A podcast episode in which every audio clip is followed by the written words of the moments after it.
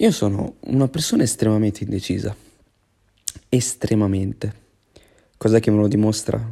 Beh, sono le 20.52, sono davanti alla tv e mi ci, sono, mi ci sono messo alle 20.30 esattamente. Sto sfogliando il catalogo di Disney Plus e ancora devo scegliere cosa cazzo guardare stasera. E stiamo parlando di Disney Plus, non di Netflix il catalogo è ben diverso, bene o male sai cosa aspettarti. Uh, la maggior parte delle cose probabilmente le ho anche già viste, soprattutto il catalogo Marvel. Però non riesco ancora a scegliere cosa cazzo guardare.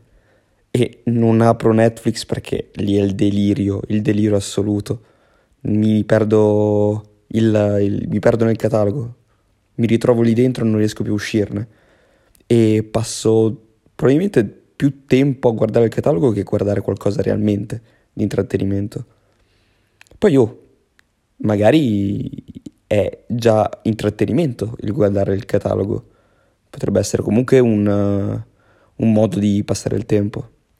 E effettivamente mi è già successo di, di guardare il catalogo, sfogliare il catalogo e ad un certo punto decidere di spegnere la tv e mettermi a dormire.